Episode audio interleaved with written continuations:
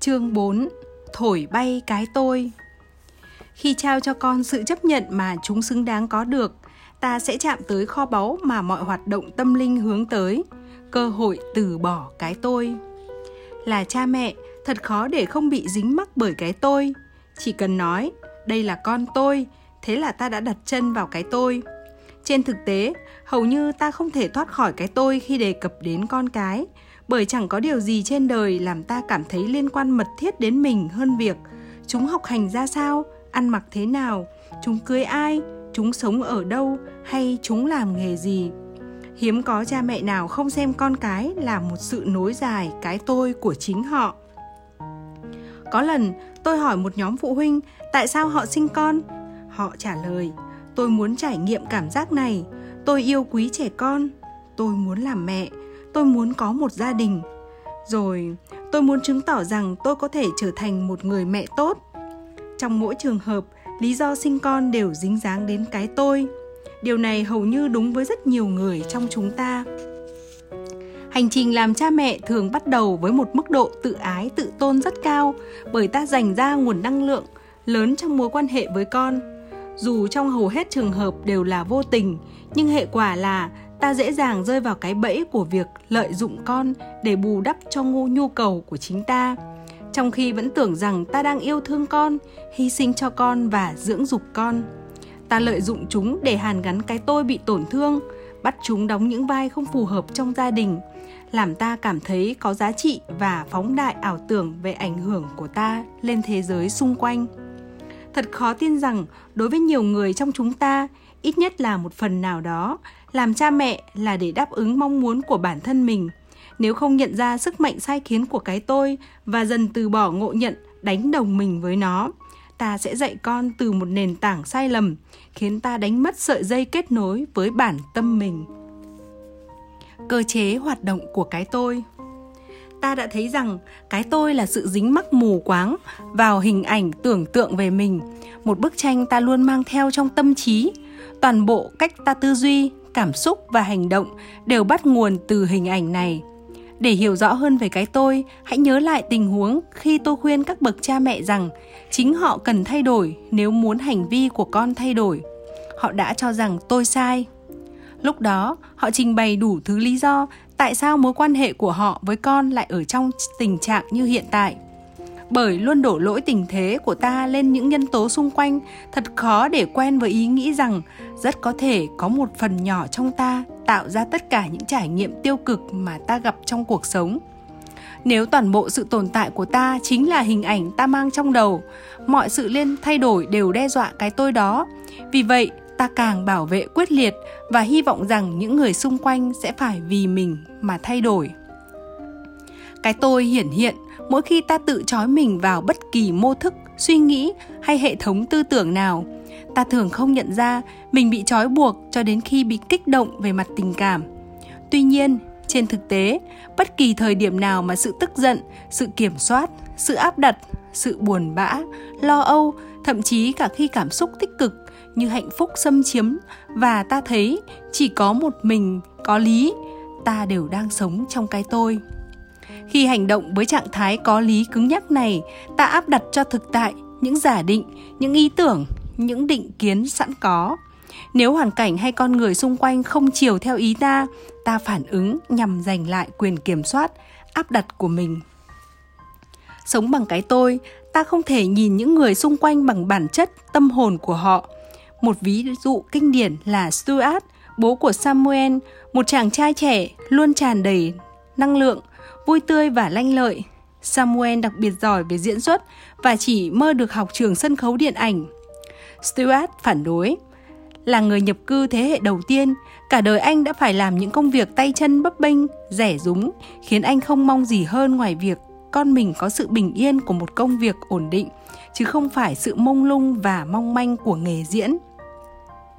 Đến thời điểm đăng ký học đại học, Samuel muốn chọn những trường có chương trình đào tạo tốt về diễn xuất, trong khi bố nhất định muốn con phải học về kinh doanh. Hai người tranh cãi mỗi ngày, Cuối cùng, Stewart đe dọa rằng nếu Samuel nộp, nộp đơn học diễn xuất, ông sẽ không chu cấp học phí và từ mặt con.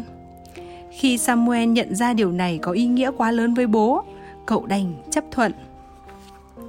Vốn dĩ là một chàng trai thông minh, ngay lập tức cậu được nhận vào học trường kinh doanh Columbia và có một sự nghiệp rực rỡ. Mặc dù Samuel chịu trách nhiệm về quyết định từ bỏ con đường diễn xuất, cậu vẫn buồn vì bố chối bỏ niềm đam mê của mình. Đời sống văn phòng hào nhoáng không bù đắp được niềm vui và cảm giác có ý nghĩa mà cậu cảm thấy khi mình đứng trên sân khấu. Đối với cậu, diễn xuất là tiếng lòng, là một biểu hiện của con người thật sự, của bản chất tâm hồn. Thế mà giờ đây, ngập đầu trong những khoản vay sinh viên, vay mua nhà, cậu cảm thấy không còn khoảng trống nào để chuyển hướng. Bố của Samuel đã dạy con đơn thuần bằng việc phóng chiếu tâm trí của ông, nằm sâu dưới nỗi lo về sự lựa chọn nghề nghiệp của con là mô thức cảm xúc ông mang sẵn trong đầu. Bấp bênh là không tốt. Là thế hệ nhập cư đầu tiên bị sự lo lắng khống chế, ông quay sang cố kiểm soát số mệnh của con mình. Nếu những trụ cột của cái tôi vẫn còn vững chãi, như trường hợp của bố Samuel, ta sẽ mãi vật lộn để sống vô tư, và nếu không thể sống vô tư, ta chẳng thể giúp con sống an nhiên được. Dạy con với cái tôi, tức là tự che mắt mình bằng ảo tưởng rằng trên đời chỉ có mình đúng. Hệ quả là ta thúc ép con, như trường hợp của Samuel, sống với thế giới của ta, đồng thời đánh mất cơ hội sống với thế giới của con. Điều đáng buồn là ta chỉ cảm thấy mình có năng lực khi con nằm dưới sự áp đặt ngoan ngoãn vâng lời của ta mọi thứ liên quan đến cái tôi chính là mặt nạ che đậy những nỗi sợ hãi trong ta. Trong đó, nỗi sợ lớn nhất là đầu hàng trước bản chất bí ẩn của chính sự sống. Khi sống bằng cái tôi giả, ta không chạm được đến cốt lõi tâm hồn con. Kết quả là chúng lớn lên hoàn toàn xa lạ với bản chất của chính mình và mất niềm tin vào sự gắn kết với thế giới. Bản chất thánh thiện vô tư không tỉ vết của con bị che khuất bởi nỗi sợ hãi bởi vậy, cái tôi của ta cần phải được dẹp bỏ để bản chất độc đáo của con hiện ra và mở đường để con trưởng thành đúng với con người thật của chúng. Nếu ta từ bỏ được cái tôi và chỉ quan sát quá trình con lớn lên khi cuộc sống dần mở ra trước mắt, chúng sẽ trở thành người thầy của ta. Nói cách khác, sống tỉnh thức cho phép ta thôi xem con là trang giấy trắng để ta mặc sức vẽ ra hình ảnh mà ta muốn có. Mà ngược lại, xem chúng là những người bạn đồng hành, giúp ta thay đổi y hệt như ta đang thay đổi chúng. Vấn đề nằm ở chỗ, ta có chịu từ bỏ ý nghĩ rằng mình biết, chịu bước bước xuống khỏi cái bục quyền lực và để cho mình học hỏi từ những con người bé nhỏ, để hiểu rằng ai mới chính là những người sống tỉnh thức, vô tư nhất. Sống với bản chất của mình có nghĩa là liên tục chuyển hóa, ý thức rằng ta đang luôn trong dòng chảy, luôn là một tác phẩm đang hoàn thiện bản chất chân thật giúp ta nghe được tiếng nói sâu sắc và tĩnh lặng của tâm hồn ẩn mình dưới những ồn ào của cuộc sống. Mặc dù được thực tại khách quan nâng đỡ và dẫn đường, bản thể của ta có thể tồn tại mà không cần đến môi trường xung quanh. Cái nó cần hơn là sự hòa hợp với tâm trí và sự kết nối với cơ thể trong mỗi khoảnh khắc. Khi sống với bản chất của mình, ta vẫn có thể duy trì những mối quan hệ nhà cửa, xe cộ và những tiện nghi khác vốn dĩ hấp dẫn cái tôi. Những thứ mà bố samuel mong mỏi con mình có được, nhưng mục đích của chúng lại hoàn toàn khác biệt.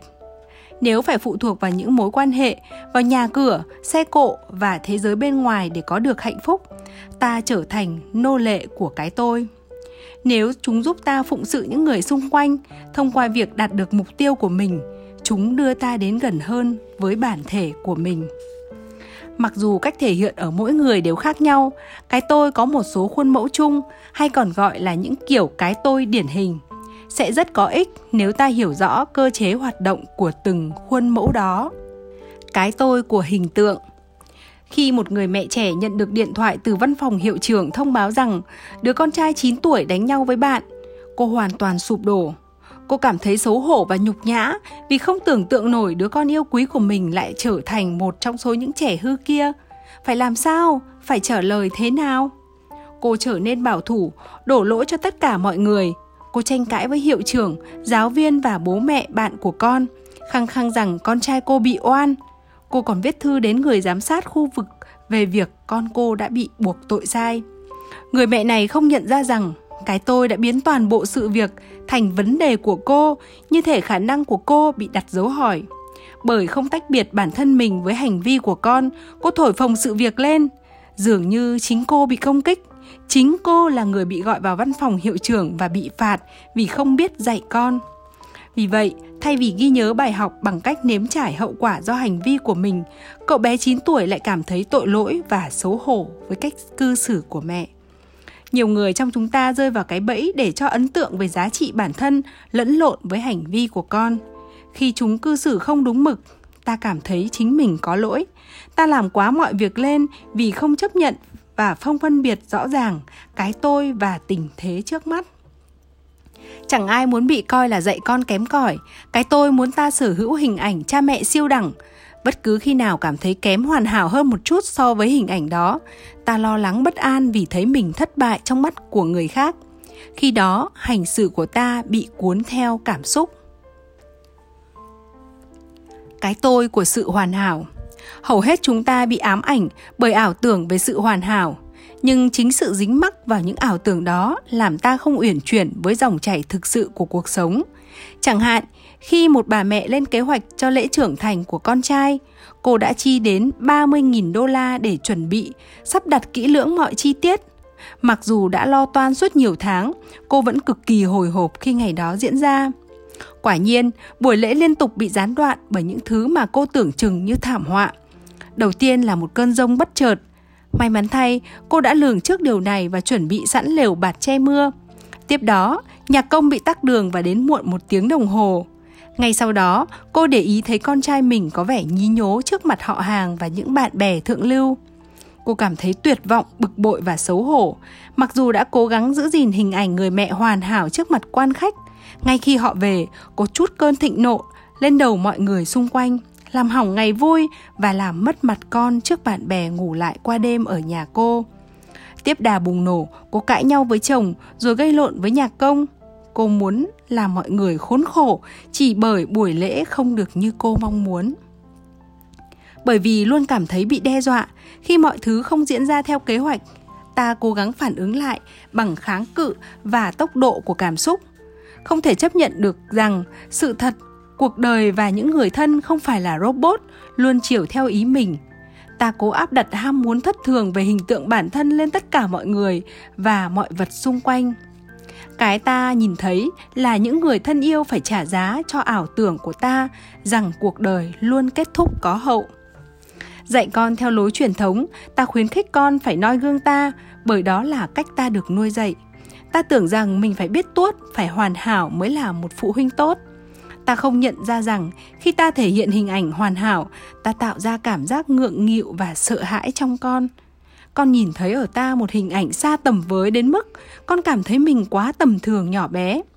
Bằng cách đó, ta ấn vào đầu con ý niệm rằng chúng thua kém ta, cản trở chúng tiếp cận với tài năng thiên bẩm của mình. Nếu con cái thấy bố mẹ cái gì cũng biết, việc gì cũng tìm được cách giải quyết, sự kiện gì cũng có ý kiến đúng đắn, chúng nghĩ rằng mình cũng cần phải như vậy nếu không thoải mái với những khuyết điểm và luôn che đậy những hạn chế của mình ta cũng dạy con giấu giếm những điểm yếu của chúng. Trong khi đó điều chúng thực sự cần biết là chỉ có kẻ ngốc mới muốn mình hoàn hảo. Mục tiêu cần hướng tới không phải là tròn trịa không tỉ vết như người mẹ kia muốn trong buổi lễ trưởng thành của con mà là bao dung với cái tôi khiếm khuyết một cách hoàn hảo của ta. Trong trường hợp này của người mẹ, bất chấp nhận sự thật rằng con trai cô cũng có hạn chế như cô và có thể cư xử sai ngay cả trong những thời điểm quan trọng nhất. Chỉ khi giải phóng được chính mình khỏi gọng kìm của việc phải làm phụ huynh hoàn hảo, ta mới có thể giải phóng cho con khỏi ảo tưởng rằng chúng ta luôn kiểm soát được mọi thứ khi thoải mái với những hạn chế và lỗi lầm trong đời sống hàng ngày không phải theo lối tự du ngủ mà là tỉnh táo chấp nhận thực tế ta giúp con hiểu rằng sai lầm là điều ai cũng có thể mắc phải. Biết cách cười vào những lỗi lầm và sẵn sàng thừa nhận yếu kém ta tự đưa mình bước xuống khỏi bục giảng của bậc thánh nhân. Đặt thứ bậc qua một bên ta khuyến khích con tương tác với tư cách con người với con người tâm hồn với tâm hồn. Đáng buồn cho người mẹ tổ chức lễ trưởng thành đã không biết cười xòa khi mọi thứ đổ bể. Nếu làm thế, hẳn cô đã dạy cho con một trong những bài học quý giá nhất, rằng ta cần biết cách hoàn toàn chấp nhận thực tại, kể cả việc mình cư xử không phù hợp. Ta không cần làm gì khác ngoài việc làm gương cho con. Khi con thấy rằng đối với ta, tạm được là quá đủ, sự tự tin trong con sẽ tăng lên. Khi vui vẻ với chính sự ngốc nghếch của mình, ta dạy con không quá nghiêm trọng hóa mọi chuyện – Bằng việc sẵn sàng tự trào khi thử những trải nghiệm mới, ta dạy con hồn nhiên khám phá cuộc sống mà chẳng cần lo lắng về hình thức hay kết quả. Tôi tự hỏi không biết người mẹ tổ chức lễ trưởng thành hoàn hảo kia có bao giờ cố tình tỏ ra ngốc nghếch trước mặt con, hát hò nhảy múa hay làm những điều vượt ra khỏi quy tắc để chứng tỏ rằng cô cũng là con người và cũng vấp ngã. Làm như thế sẽ khuyến khích con bước ra ngoài vùng thoải mái và khám phá những lãnh địa hoàn toàn mới lạ. Tôi tự hỏi liệu có bao giờ cô vui đùa với con và bạn của con như một đứa trẻ, không ngần ngại kể cả nếu cần quỳ xuống, giả tiếng lừa kêu hay biến thành hoàng tử cóc. Khi con thấy ta ngang hàng với chúng, mối quan hệ trở nên bình đẳng. Làm con có thể tiếp xúc với ta một cách gần gũi tự nhiên.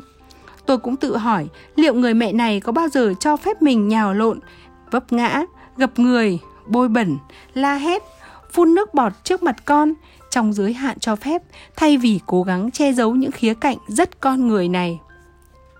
Liệu cô có bao giờ chứng tỏ rằng cô thoải mái với việc nhà cửa không sạch bóng, móng tay không được rũa nuột nà, gương mặt không trang điểm hoàn hảo? Khi làm thế, ta cho con thấy rằng tạm ổn thực sự đúng với nghĩa tạm ổn ta ban ơn cho con và cho chính mình khi biết chấp nhận những hạn chế và thoải mái với sự tạm ổn bằng cách đó con được khuyến khích hài lòng với bản thân nhận ra được sự vui vẻ thanh thản trong tâm hồn và vì thế không bị dính mắc vào sự cứng nhắc không thể tránh khỏi của cái tôi. Cái tôi đẳng cấp. Đối với nhiều người đẳng cấp là cả một vấn đề trọng đại. Chẳng hạn, khi một sinh viên bị một trường đại học danh giá từ chối và phải nhập học ở một trường khác gần nhà, bố mẹ cậu cảm thấy xấu hổ, ê chề. Quá sốc trước tin tức này, họ chẳng biết phải làm sao khi bạn bè và họ hàng biết rằng con trai mình sẽ nhập học một trường hạng 2, đặc biệt là khi bố và mẹ đều tốt nghiệp từ những trường như Yale hay là Columbia. Khi những phụ huynh này thể hiện sự chán nản trước mặt con, cậu bé hiểu rằng mình đã làm họ thất vọng tràn trề. Trong mắt họ, không những cậu bé làm bố mẹ mất niềm tin mà còn bóp chết một truyền thống quý báu của gia đình. Với gánh nặng của sự xấu hổ trên vai, chàng trai trẻ quyết tâm nỗ lực khi đi học để chứng tỏ giá trị với bố mẹ, để rồi càng trượt dài vì đánh mất chính mình. Nhiều người trong chúng ta bị ám ảnh bởi cách tư duy cứng nhắc về ý nghĩa của thành công. Thế giới bên ngoài dựng lên những thước đo như mức lương cao, một chiếc xe sành điệu, một căn nhà bề thế, một khu láng giềng thân thiện, một nhóm bạn bè đẳng cấp. Vân vân, thế rồi ta thất bại, ta mất việc hay ta buộc phải thừa nhận rằng con cái không nhiều tham vọng như mình. Ta cảm tưởng như thể ta thất bại từ tận gốc rễ. Ta tưởng tượng rằng phần cốt lõi của ta bị tổn hại và quay sang chỉ trích tất cả mọi người. Khi bị dính mắc, ta áp đặt sự lý tưởng lên con gò chúng theo hình ảnh đẹp đẽ mà ta vốn tự trao chuốt cho chính mình ta quên mất rằng mỗi đứa trẻ là một con người với tâm hồn riêng biệt rằng chỉ khi sự độc đáo và tự lập của tâm hồn đó được thừa nhận hoàn toàn, ta mới nắm được cơ hội phát triển bản thân quý giá, vốn dĩ đi liền với việc làm cha mẹ. Tất cả mọi tư tưởng rằng tại sao con mình lại có những đặc điểm riêng cần được dẹp bỏ, mọi xu hướng cho rằng con hư cần được ngăn chặn. Là cha mẹ, thử thách của ta chính là việc để cho con được phép thể hiện chính mình mà không bị lấn át liệu ta có bỏ được niềm thôi thúc rằng con cái phải là sự nối dài của chính ta?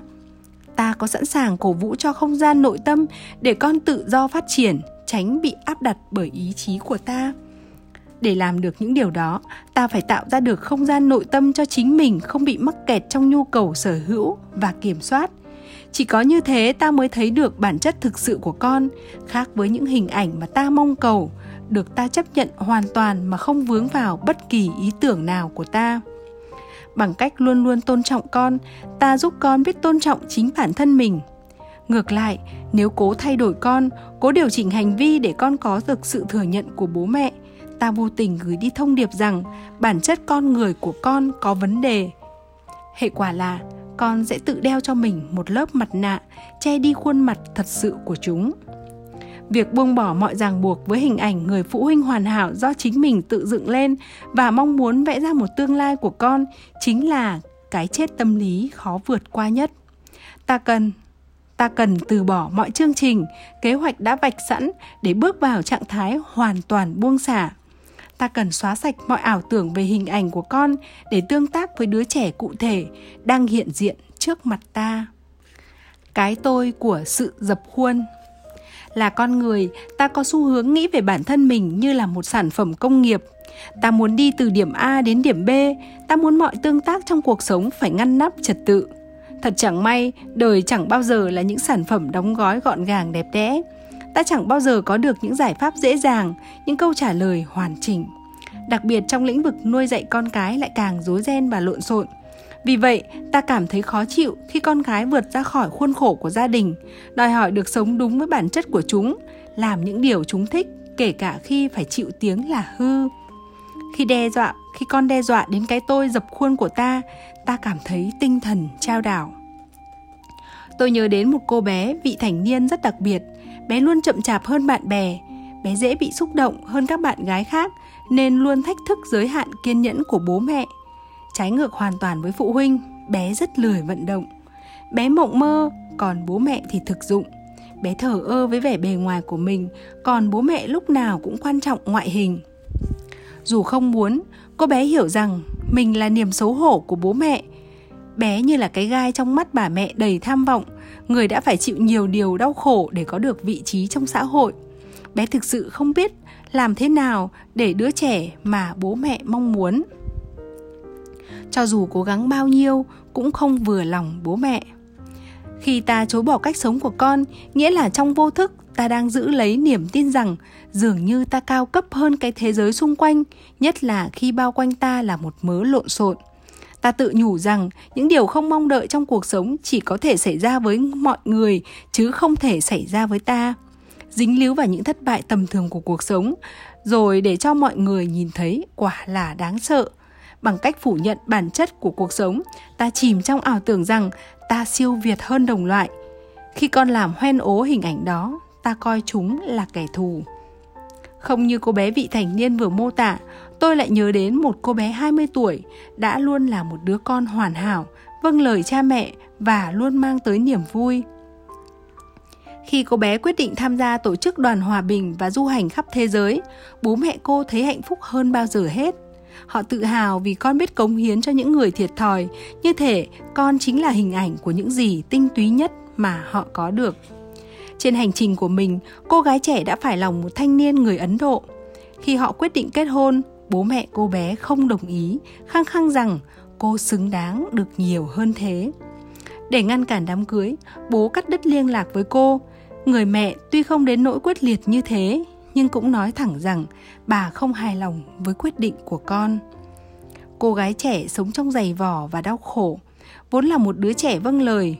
Cuối cùng, cô chia tay với chàng thanh niên, rồi vài năm sau đó cưới một người môn đăng hộ đối hơn. Đến tận bây giờ, cô gái trẻ vẫn nhớ về người tình Ấn Độ lý tưởng của mình và biết rằng cô sẽ chẳng thể yêu ai nhiều hơn thế. Cô cũng nhận ra rằng mình quá yếu đuối khi lựa chọn tình yêu theo ý bố mẹ, một quyết định mà cô sẽ phải chịu đựng cả đời. Nhiều người trong chúng ta vẫn giữ ảo tưởng rằng trong số những người ta gặp trong đời, ít ra con cái sẽ nghe lời ta.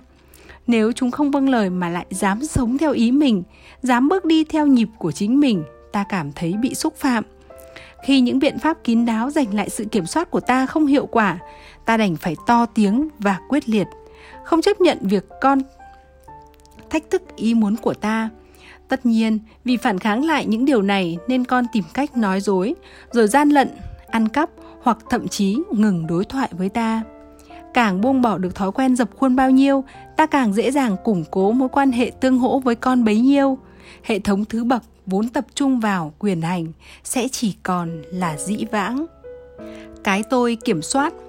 Nếu có cha mẹ coi trọng khả năng kiểm soát hơn là biểu lộ cảm xúc ta sớm học được rằng, dù đau đớn đến mấy cũng phải tỏ ra mạnh mẽ, phải che giấu hết những cảm xúc chắc chắn không được cảm thông. Đè nén cảm xúc tự động trở thành chiến lược hành động, bởi ta tin rằng biểu lộ cảm xúc là dấu hiệu của sự yếu đuối. Đồng thời, ta dựng lên tiêu chuẩn khắt khe đối với mọi người xung quanh, cũng như cho cả cuộc đời. Ta có nhu cầu kiểm soát mọi tình huống bằng cách đánh giá hay biểu lộ sự không đồng tình bởi lầm tưởng ta đứng trên người khác, ta có cảm giác rằng mình chịu trách nhiệm với mọi tình cảm của mình và dường như đã thoát khỏi những mơ hồ của cuộc sống. Áp đặt lên người khác bằng sự kiểm soát, chỉ trích, chê bai, bắt lỗi, đánh giá hay thể hiện sự uyên bác là dấu hiệu của một tâm hồn cằn cỗi chứ không phải là của một con người siêu việt một đứa trẻ chưa bao giờ chứng kiến bố mẹ trong trạng thái yếu đuối hay trẻ con, chứ chưa từng nói đến những khoảnh khắc hậu đậu, ngờ nghệch làm sao có thể phô bày sự yếu đuối của chính mình. Khi lớn lên trong sự bức bách đó, ta không dám mạnh dạn khám phá, mạo hiểm và mắc lỗi. Ta sợ sự không thừa nhận ngầm của bố mẹ, bởi biết thừa rằng họ sẽ không đồng tình. Ta không bao giờ dấn thân phiêu lưu, mà luôn chọn phương án an toàn, gọn gàng trong khuôn khổ tất nhiên, bởi vì ta luôn có kiểm soát, nên khi đi học, ta là những người con ngoan trò giỏi, một danh hiệu mà để đổi lấy, ta đánh mất bản sắc của mình. Cái tôi này có xu hướng coi quyền lực và sự kiểm soát là công cụ đảm bảo trật tự, bởi tin rằng cuộc sống bao gồm những người nắm quyền lực, thường vì họ lớn tuổi hơn hay hiểu biết hơn và những người bị kiểm soát. Vì vậy ta tự nhủ, phải luôn luôn chỉn chu và kiểm soát cảm xúc, phải sống lý trí và thực tế những đứa trẻ lớn lên với thế giới quan đó trở thành những người lớn mất kết nối với sức mạnh nội tâm của mình. Là phụ huynh họ có xu hướng áp đặt sự kiểm soát đối với những đứa con cá biệt. Họ trở thành những người trưởng thành thiếu vị tha đối với mọi sự xúc phạm địa vị của họ và sử dụng quyền hành để tăng cường quản lý người khác. Hiếm khi tôi thấy một mối quan hệ nào căng thẳng hơn giữa Christopher và cậu con riêng của vợ, Jordan. Jordan bất mãn vì sự đổ vỡ của bố mẹ đẻ và vô tình đổ tội cho người bố dượng. Christopher lại cho rằng Jordan thực sự căm ghét mình. Christopher không thể chấp nhận rằng ông không được xem là trụ cột gia đình. Ông yêu cầu Jordan phải thơ tôn trọng ông và nổi đoá mỗi khi không được đáp ứng. Vì không đặt mình vào vị trí của Jordan, ông không thể chịu đựng được cách cư xử của thằng bé. Luôn bị ám ảnh với việc không chỉ bảo được cho con, Christopher thường xuyên mắng chửi Jordan, dồn cậu bé vào chân tường đến mức phải phản kháng. Ông cũng thường xuyên cãi vã với vợ về Jordan, làm bà không biết phải đứng về phía ai, thậm chí ông còn đe dọa sẽ bỏ bà nếu không thay đổi được con trai. Sự việc ngày càng tồi tệ hơn, đến nỗi mỗi khi ở nhà một mình với Christopher, Jordan hiếm khi rời khỏi phòng riêng nếu mẹ chưa về. Trong nỗ lực tuyệt vọng để giải tỏa đau đớn và tức giận, cậu bắt đầu giao du với những người bạn xấu và hệ quả là học hành xa suốt. Christopher cảm thấy trông tranh trong vai trò mới, vừa là chồng, vừa là bố dượng. Thay vì ý thức về mâu thuẫn nội tâm của mình, ông lại coi Jordan là nguyên nhân. Ông không nhận ra rằng không có sự khác biệt cơ bản giữa ta và người khác. Mặc dù mỗi con người đều bước đi trên những con đường với nhịp điệu riêng, nhưng hành trình này ai cũng phải trải qua. Nếu Christopher hiểu điều này, ông đã nhận ra mình dùng Jordan làm bình phong cho cuộc đấu tranh nội tâm. Ông đã có thể hiểu ra rằng mình đang cố che giấu sự kém cỏi của chính mình bằng cách công kích Jordan. Ông cũng có thể nhận ra rằng Jordan thiếu tôn trọng ông vì ông thiếu tôn trọng chính mình. Dù cố gắng kiểm soát đến đâu cũng không thể thay đổi được điều đó. Khi mô thức của cái tôi kiểm soát di truyền từ thế hệ này sang thế hệ khác trẻ con lớn lên thường luôn cố gắng hoàn hảo trong mọi tình huống, đến mức bị ám ảnh về chi tiết. Vì không được biểu lộ cảm xúc, chúng thường tích tụ trong người. Bởi vì bị dồn nén, bọn trẻ thường thể hiện ra ngoài sự lo lắng về đúng sai phải trái và bị bạn bè xa lánh.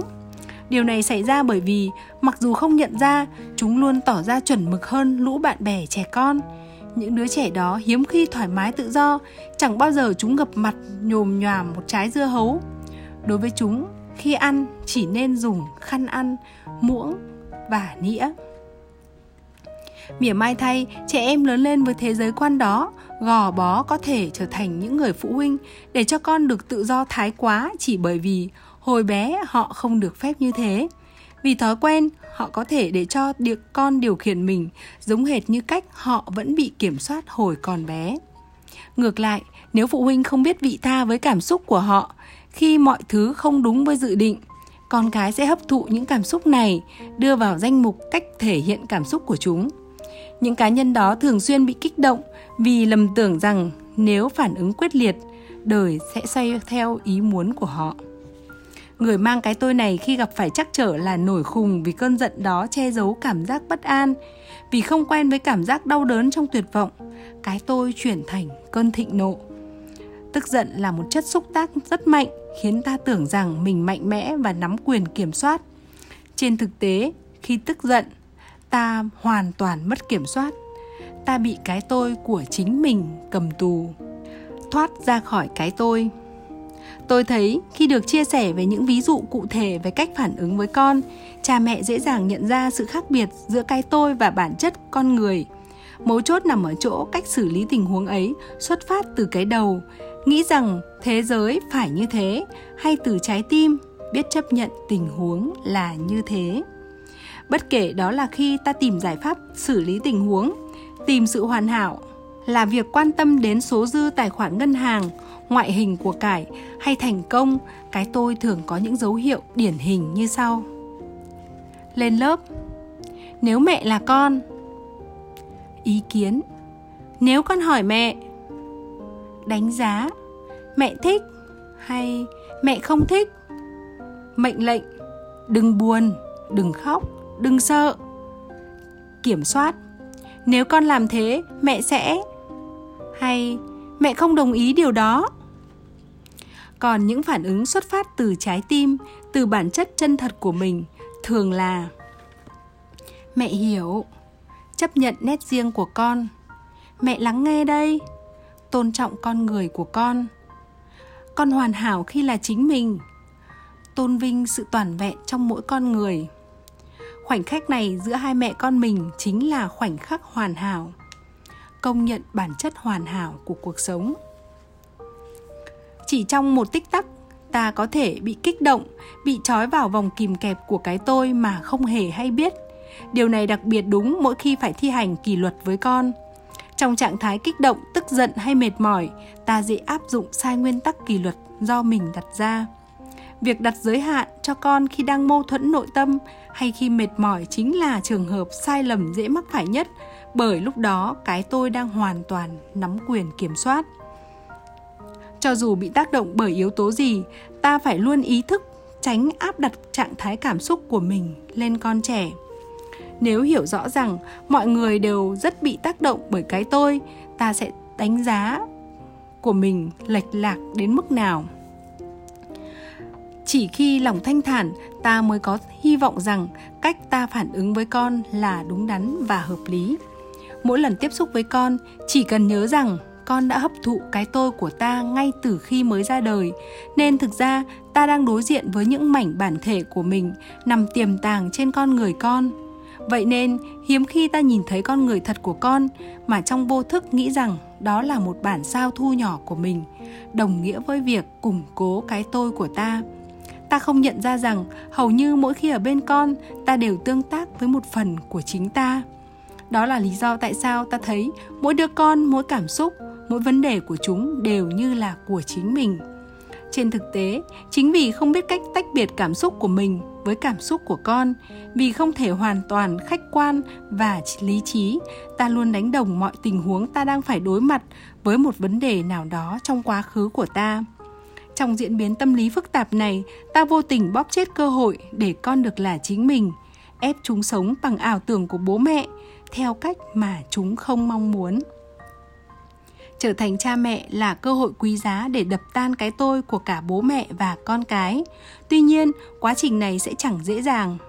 Khi muốn nuôi dưỡng một con người với đầy đủ ý thức những trụ cột của cái tôi sẽ rung chuyển lung lay trong khi bản thể của ta chưa hình thành nền tảng vững chãi. Giai đoạn chuyển đổi thường diễn ra trong giai đoạn từ khi có đứa con đầu lòng đến những năm đầu tiên con đi học, tạo ra cảm giác hẫng hụt và lẫn lộn. Khi con tự lập và ngày càng ít cần bố mẹ hơn, ta phải đối mặt với một khoảng trống vốn lâu nay bị con cái choán lấy. Quá trình này diễn ra dữ dội hơn trong những năm vị thành niên và lên đến đỉnh điểm khi con bắt đầu ra sống tự lập.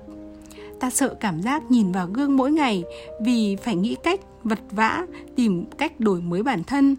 Đối với một vài người ý nghĩ phải xa rời con, vốn là điều đã rất lâu không xuất hiện trong đầu, quả là đáng sợ. Cảm giác tội lỗi, buồn bã và sợ hãi dâng lên khi ta muốn lùi bước để trốn vào không gian riêng gọi là cái tôi. Tuy nhiên, nếu có thể bước lại vào không gian cái tôi, với một tâm thế tươi mới, ta có thể sống lại với bản thể và trở thành con người thật của chính mình.